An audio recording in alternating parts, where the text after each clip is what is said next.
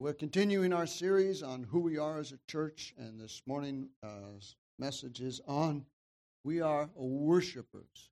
People worship all kinds of things, and you can tell what they worship by the amount of attention that they place on something. And I think I might need a battery.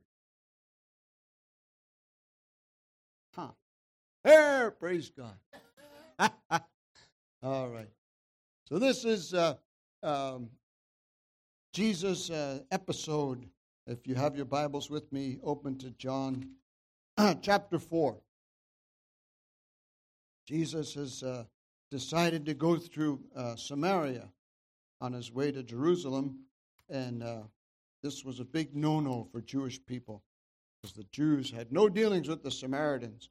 And it's a long story as to why, but it all began with Solomon, the king he decided to marry more than one wife. Big mistake. One wife is plenty. Praise God. He had so many wives that they led his heart away from God and he turned to idolatry. And as a result, God divided the kingdom after him. And his son was in the southern kingdom. Jeroboam was anointed by God to be the king of the northern kingdoms but he forgot to trust God and he got nervous and he thought, God's not going to be able to keep me in this position, so I better do something about it. Anybody ever try to help God? God, you don't know what you're doing. Let me do something to help you because I'm smarter than you, God. And so Jeroboam thought he was smarter than God.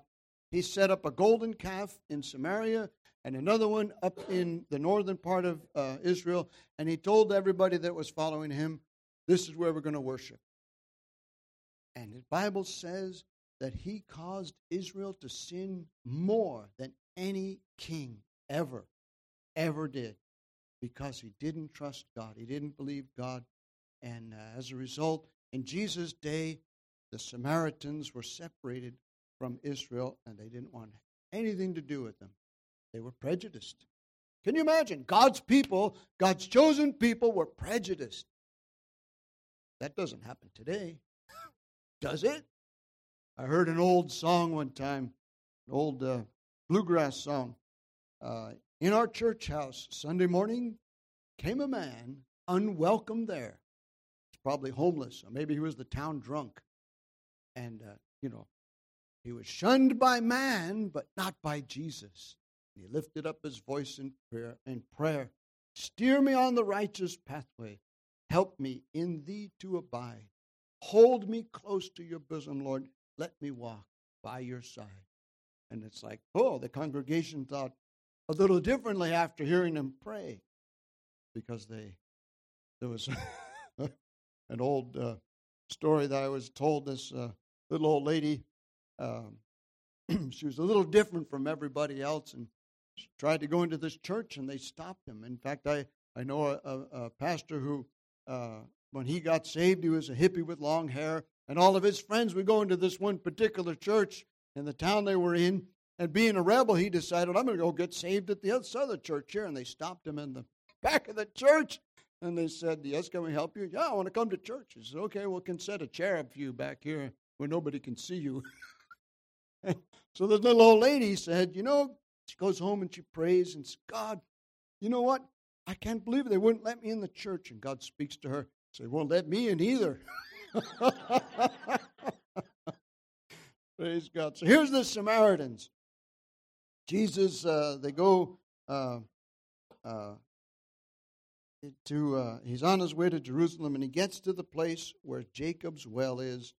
His disciples go into the city to buy some food. Jesus is sitting there waiting at the well, and a Samaritan woman comes out all by herself. And if you know the story, uh, she's embarrassed. She's like the town scandal. And uh, she comes out, and Jesus says, Hey, um, I'm thirsty. Give me a drink. And she looks at him like, What? You are a Jewish person. Here's her very words How is it that you, being a Jew, ask a drink from me, a Samaritan woman of all things?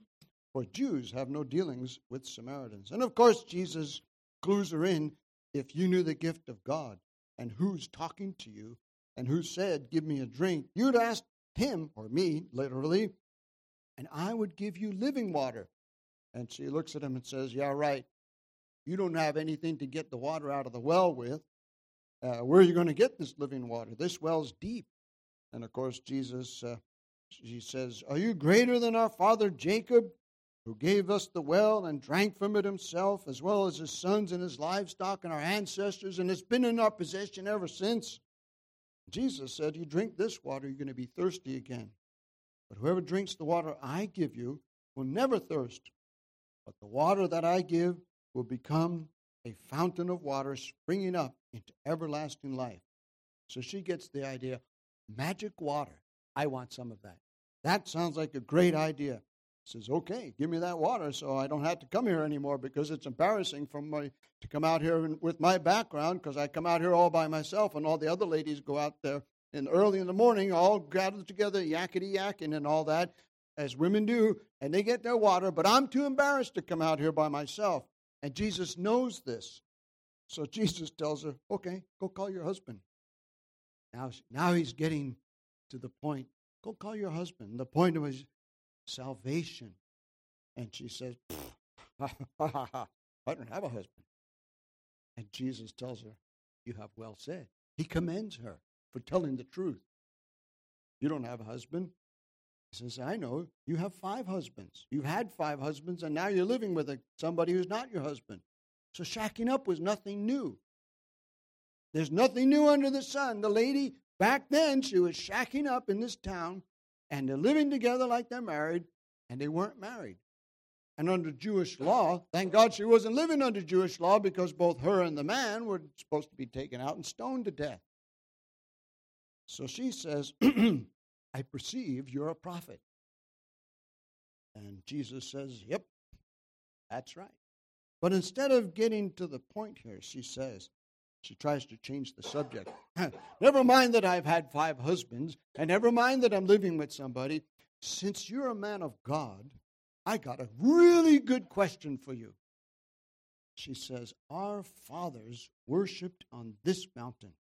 This mountain, by the way, is Mount Gerizim, which, if you know, is uh, in the Old Testament where God had the people of Israel, when they came out of Egypt, stand on Mount Gerizim to pronounce the blessings for following God, and Mount Ebal to pronounce the curses for not following God. So they're worshiping, this is a holy mountain for them because that's where the blessings were pronounced. How many know that now that Jesus has come to earth, died, buried, and rose again from the dead, and gone into heaven, there is no such place as a holy place anymore. Everything's holy now.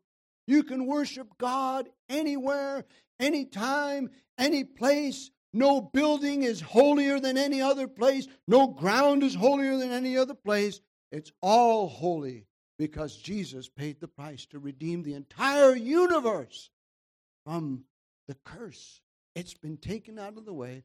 And so these people that uh, today are so upset because, uh, you know, we've got this, this building and this place and it's holy, it's not holier than any other place. The whole earth is holy now because Jesus' blood has paid the price.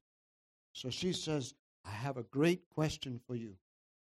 She says, Our fathers worshipped on this mountain, but you Jews say that in Jerusalem is the place where you ought to worship. Oh, that's the holy place in Jerusalem. Not so anymore. I don't believe that anymore.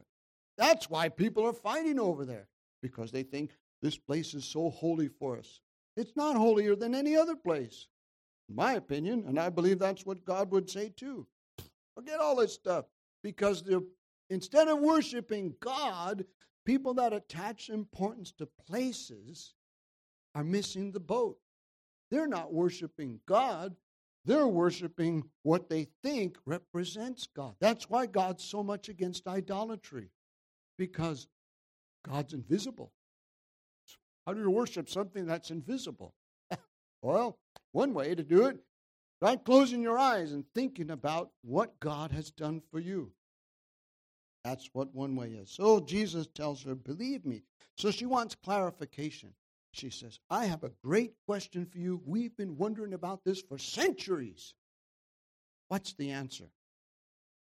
And Jesus said, The hour is coming Verse 21 Woman, woman, believe me, the hour is coming when you shall neither worship on this mountain nor in Jerusalem. You will not worship the Father in any of these places because you don't know what you're worshiping. But we know what we worship, for salvation is of the Jews. Salvation is of the Jews. It's an interesting and intriguing um, phrase because one day I was uh, witnessing uh, out inviting people and telling people about Jesus, and this young man tells me, ah, I'm Jewish. And I said, Well, sal- the Bible says salvation is of the Jews. Jesus was Jewish. Jesus was not a white supremacist. He was Jewish. He's not a Palestinian. He's Jewish. So salvation, according to Jamieson, Fausset, and Brown's commentary, is something that had been revealed to the Jews.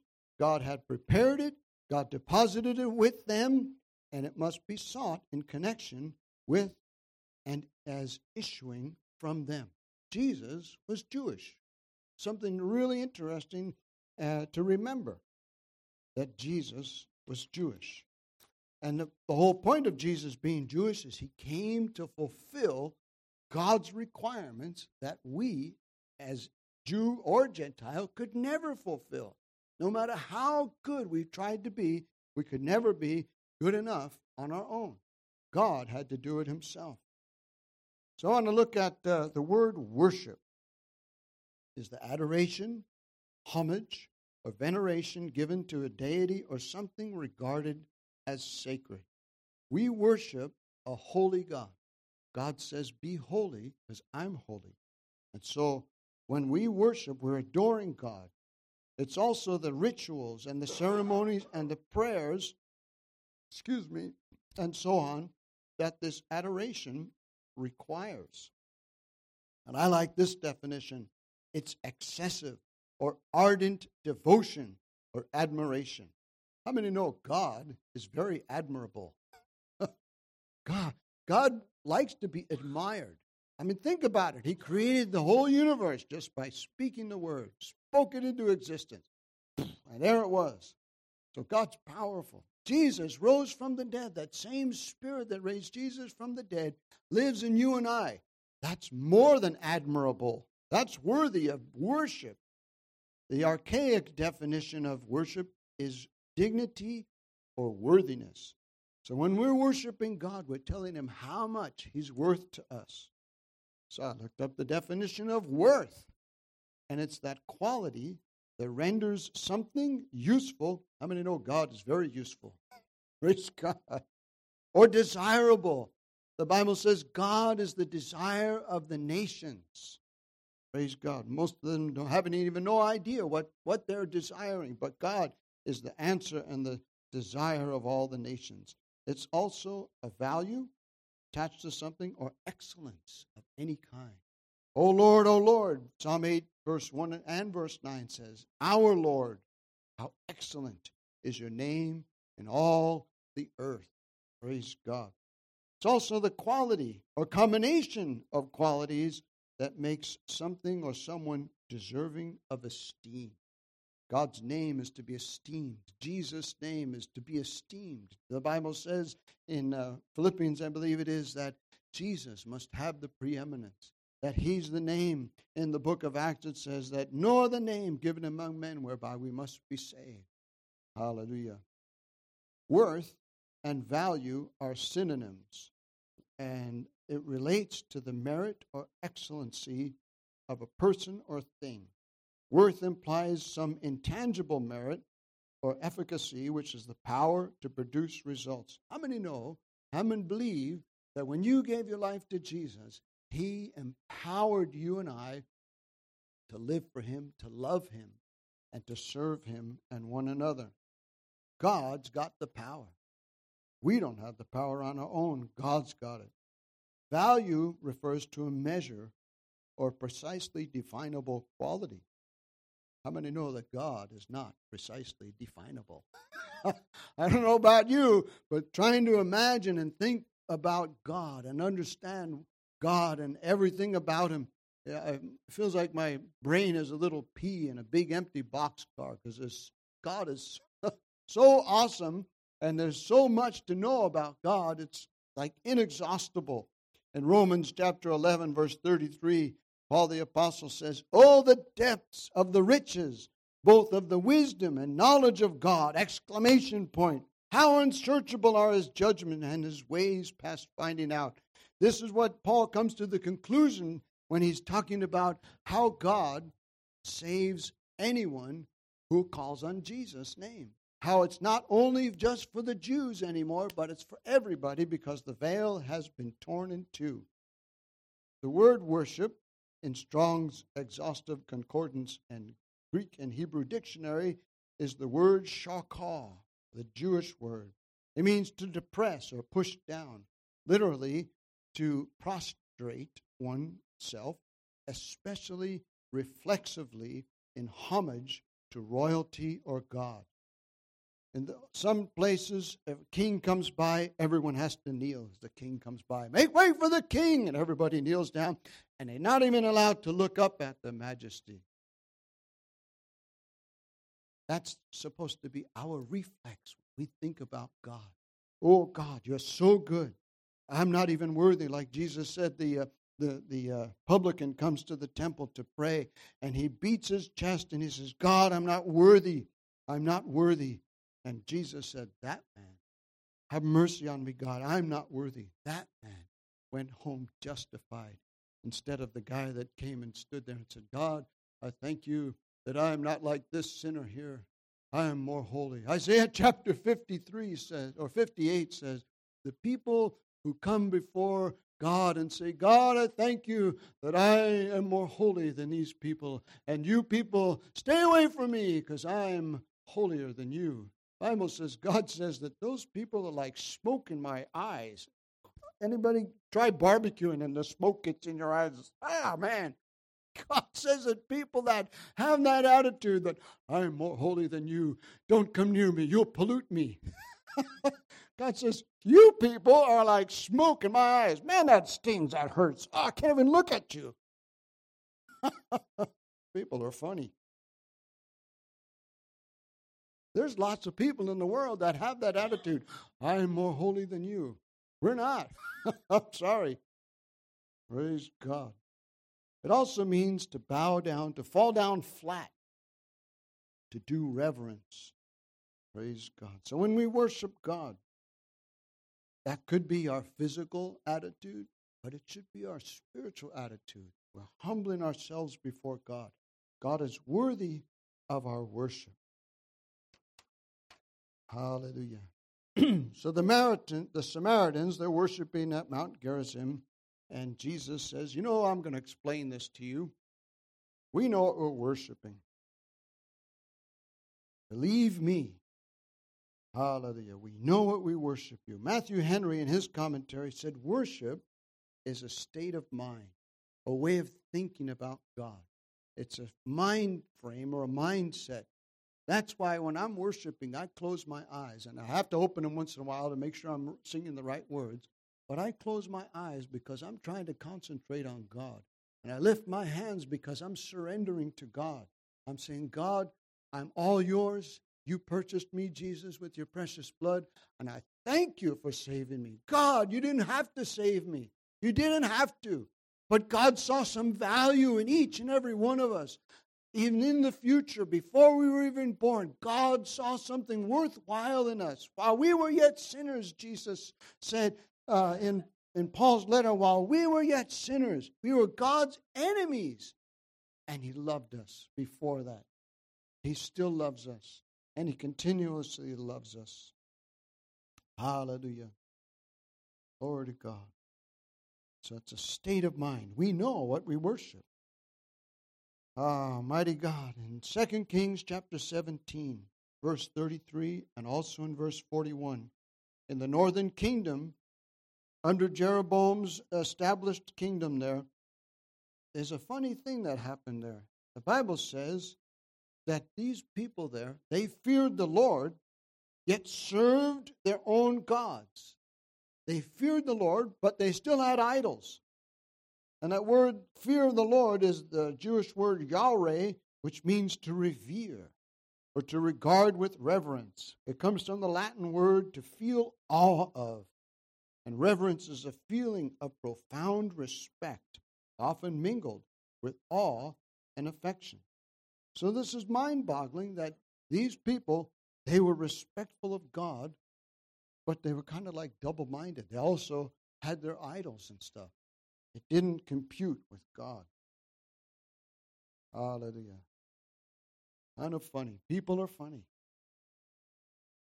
So, our next verse, this will probably be a pretty short sermon. So, y'all can enjoy the day. The hour is coming, Jesus said, and now is. While she's, he's speaking to this woman at the well. And the Bible's commentator says, you know, it's possible that we didn't get the whole conversation here. But he's explaining to the woman, the hour is coming.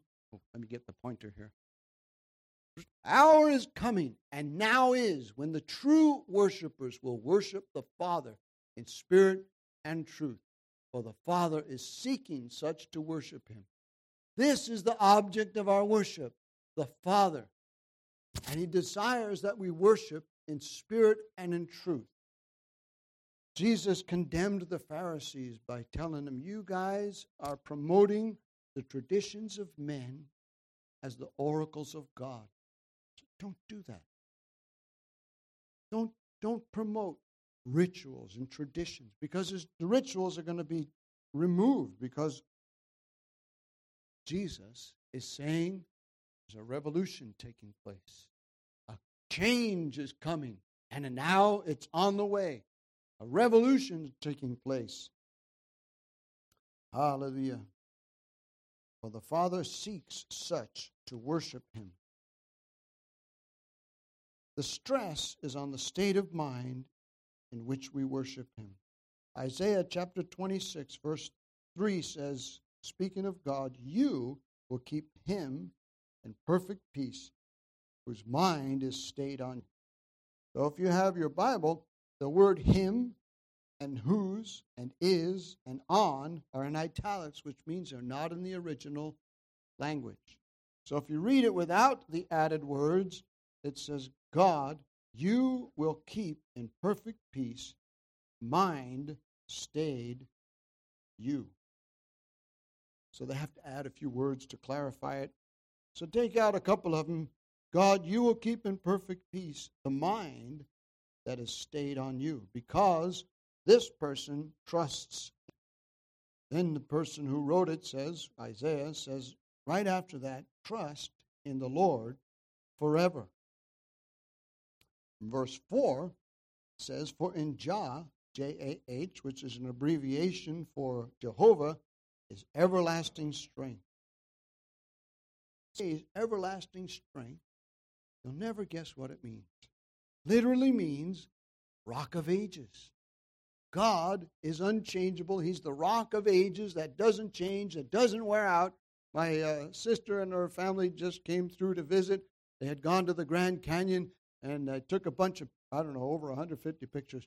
But here's the Grand Canyon, all this layers here. How long did it take for those rocks to wear away? But the Bible says that Jesus is the rock that doesn't wear away, never erodes, never changes, is steadfast and solid. It's able to sustain us. And a person whose mind is stayed is the Jewish word, the Hebrew word samak, which means to lean upon or take hold of, to rest oneself, to stand fast or sustain. So keep your mind on God, thinking about God all the time. Hallelujah. Philippians uh, chapter 4 says, Think on these things. If you have trouble thinking about stuff, Renew your mind by reading your Bible. Praise God. Can you say amen? Hallelujah. Jah, the uh, Rastafarians of Jamaica, they refer to God as Jah, but they also smoke marijuana and become intoxicated, and so it kind of doesn't compute. It's like the people that feared the Lord and uh, still had idols. Praise God. Philippians chapter 3, verse 3 says, We rejoice in the Lord. Or verse 1, Paul says, Rejoice in the Lord. To write the same things to you is safe. Say that again. To write the same things to you is safe. So it's for our safety that Paul wrote all these letters, keep us safe in God. And so he writes uh, in verse 3 he says, We are the circumcision who worship God in spirit, capital S. He's talking to Jewish people that are saved and they love Jesus.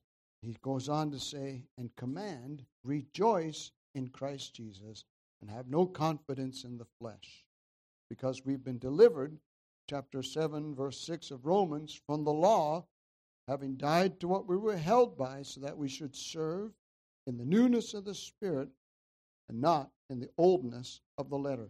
That's why we don't do uh, animal sacrifices anymore. We don't need to. Jesus' sacrifice was once for all sufficient. So we're not under the law, and we serve God in the newness of the Spirit. We worship God in the Spirit. And this is a uh, commandment. The Father is seeking such to worship Him. And it's not like God's an egomaniac. I just want all the worship. Worship me. It's like God is sharing His love with us. And the natural response or the reflex should be God, we love you back. Remember the scripture we love God because He first loved us. I've told you before that when some somebody told me uh, God loves you, I thought, you know, don't know anything about me. God couldn't possibly love me because of all the horrible things I've done in my short life back then. And, and but God proves He loves us. We know that because He sent His Son. Psalm 139, verse 17 through 18 says these words How precious also are your thoughts to me, O God! How great is the sum of them! If I should count them, they would be more in number than the sand. And glory to God, when I am awake, I'm still with you. Jesus promised to never leave us or forsake us. God is always thinking of you and I. His thoughts towards us are more than we can number. Psalm 47, verse 7, uh, is talking about worshiping God. It says, Sing praises with understanding. We don't just sing songs just to sing them, we sing praise to God, you know, to really try and worship Him. Psalm 95, verse 1 and 2 says these words Oh, come, let us sing to the Lord. That's why we sing as part of worship here at the beginning of the service. Let us shout joyfully to the rock of our salvation. Our worship should be exuberant. There's nothing wrong with shouting for God. My stepdaughter lived in uh, Denver, Colorado, when the, Colorado, the Denver Broncos won the um, Super Bowl one year. And she said, You know, I'd been in church growing up, and I always heard that saying. See, people get excited for a football team, we don't see people get excited for Jesus. The resurrection from the dead, the hope of eternal life. That's exciting. These old bodies are going to wear out, but we're going to get a new body. Hallelujah. Praise God. That's something to get excited about. We're going to see our relatives that have passed away. We're going to see them again. Hallelujah. We're going to get to see Jesus face to face. That's something to get excited about. Can you say amen? Oh, you, you can't be loud in church. Why not? Who says? Ha! Can't be loud. Let us shout joyfully to the rock of salvation. Let us come before his presence with thanksgiving. Let us shout joyfully to him with psalms. Let us worship and bow down. Let us kneel before the Lord, our Maker. Psalm 28, verse 2 says, I lift up my hands towards thy holy sanctuary. God is in heaven. Heaven is above us, obviously. Uh,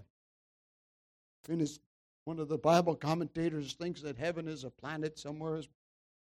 We'll find out when we get there. Praise God. Psalm 134, verse 2 says, Lift up your hands in the sanctuary and bless the Lord. What does it mean to bless the Lord? Make God glad, make God happy. How can you do that?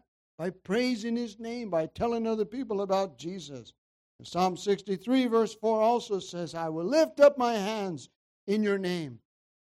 I'd seen Jackson sitting on the floor over there when we first came in, and, and uh, Anina's sitting in the chair over there about almost six feet away, and Jackson can't get over there and just sits there and lifts his hands up, wants her to pick him up.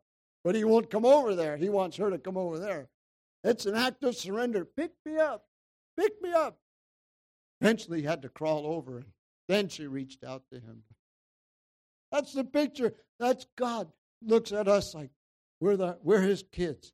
God, pick me up. Anybody need to pick me up? I need pick me ups quite a bit. God, I've got problems. God, I've got this going on and this going on. Pick me up, God. Pick me up. I always had the picture of God holding us like a little guy.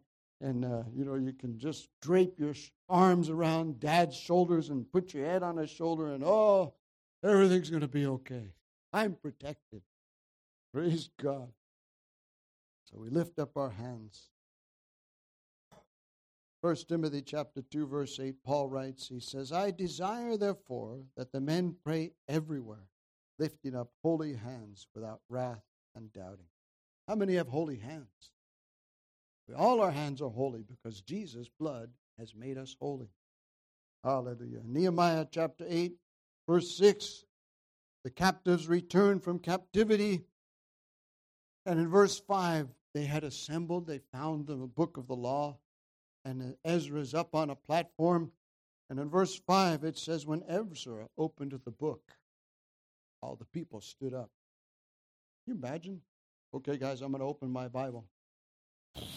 Everybody stands up out of respect. I was reading a story about a young man that was uh, raised as a Muslim and he got saved. but when he was a little boy, Mom gave him a copy of their holy book. And uh, he's so excited, he runs over and sits down on the floor next to his sister and puts the book on the floor and says, Hey, look what I got. His mom runs, You never put that on the floor. really? Can you imagine? Why don't we treat our book with such respect? In my study, I don't put anything on my Bibles. I don't know how significant that is, but in a sense, I'm trying to be respectful that this is God's words, and I want to be careful with it. So, here's, we're going to end with this God is spirit, and those who worship him can kind of worship him in spirit and in truth. No, this is a command. You must worship God in spirit and in truth. It's imperative in order to make contact with God. God is reaching out to us. Can you say amen? In Isaiah, it says, All day long I've stretched my hands out toward the stubborn and rebellious people, but He doesn't draw them back. God's reaching out to us. We ought to reach out to Him. Praise God. So the returned captives have come back to Jerusalem. Ezra stands up, he opens the book, the people stand up. And then Ezra in verse 6 says, Ezra blessed the Lord, the great God. Then all the people shouted, Amen, Amen, while lifting up their hands, and they bowed their heads, worshiped the Lord with their faces to the ground. Hallelujah, Jesus. King Jehoshaphat proclaims a fast because in Second Chronicles chapter 20, the enemies of God had come against Israel and they were about to be overwhelmed by a large army. So Jehoshaphat, the king, proclaims a fast. And as they're fasting and praying and, and all assembled together, that Jahaziel, a Levite of the sons of Asaph, anybody reading your Psalms? A psalm of the sons of Korah, a psalm of the sons of Asaph. This is one of those guys. Jahaziel. His name literally means beheld of God. In other words, God had his eyes on Jahaziel.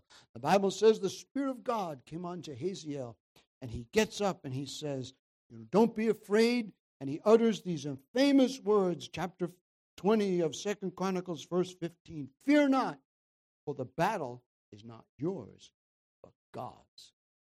God's fighting for us. Can you say amen? Hallelujah. So then, uh, in verse 21, they go out to battle, and he tells them, God says, Go out this way, you'll find the enemy down here, and they go out to battle. And then King Jehoshaphat consults with the people. He appointed those who should sing to the Lord and who should praise the beauty of holiness as they went out before the army. And I heard uh, uh, uh, Jeremiah Bowser preached a, a, whole sermon on this. He said they didn't put the singers uh, in front of the armies because they were such bad singers. They were hoping that the enemy would kill the singers and we wouldn't have to listen to them anymore. They went out in front of the army because they went out there to praise God. And what did they say? Praise the Lord for his mercy endures forever. Psalm 136, every verse, praise the Lord for his mercy endures forever. God has shown mercy to us in sending his son. Thank God he had mercy on us because we deserved no mercy. Hallelujah. Can you say amen?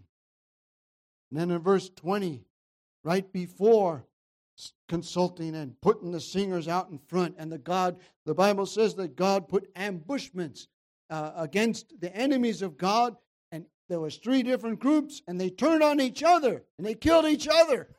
Praise God. That's what God does to our enemies. When we praise God, God has the enemy confound the enemy, and the enemy kills the other enemy, and it's all over but the shouting and the and the uh, the looting. Praise God. In verse 20, he says, Believe in the Lord your God, and you shall be established. Then he says, Believe his prophets, and you shall prosper. That's why it's so important to read the Word of God for yourself. Believe his, not only read it, but believe it. Because there's people that read it, but they don't believe it. It's like, oh, what good is this? I mean, this is just sounds like fairy tales to me. There's other religions in the world, they have miracles and stuff. You know, what's so different about this one? The difference is this is God breathed by the real God, the living God, and the true God, and these words are inexhaustibly powerful, and these words can change your life. Hallelujah. If you'll just believe them and mix them with faith. Glory to God. So we lift up our hands to worship. And if you can play that video, this is the picture I get. Maybe Nick, can you get that video up? This is the picture I get of real worship. Anybody remember that tune? I can picture God and the angels and everybody up in heaven doing this. See if we can get it on here. I'll never forget when we I first saw this. "That's it, yeah, let's have a party." Look at Snoopy; he's my favorite. this is what I get in my mind, picturing real worship of God. This church is here in Tucson. I see everybody's up dancing around. Woohoo! That's really how we should be worshiping God with abandon and exuberance and excitement because it's the best thing that has ever happened. Can you say amen? Woohoo! I love, I love to watch Snoopy there. He takes the guitar, swings it around. Praise God. That's the picture I get. My mind in heaven worshiping. The Bible says the angels worship around the throne of God. Hallelujah. Why should we do any less? Can you say amen? Praise God. well, that's about all I have for today. Sorry. As a matter of fact, my favorite worshiper just walked in. Natalie, come here.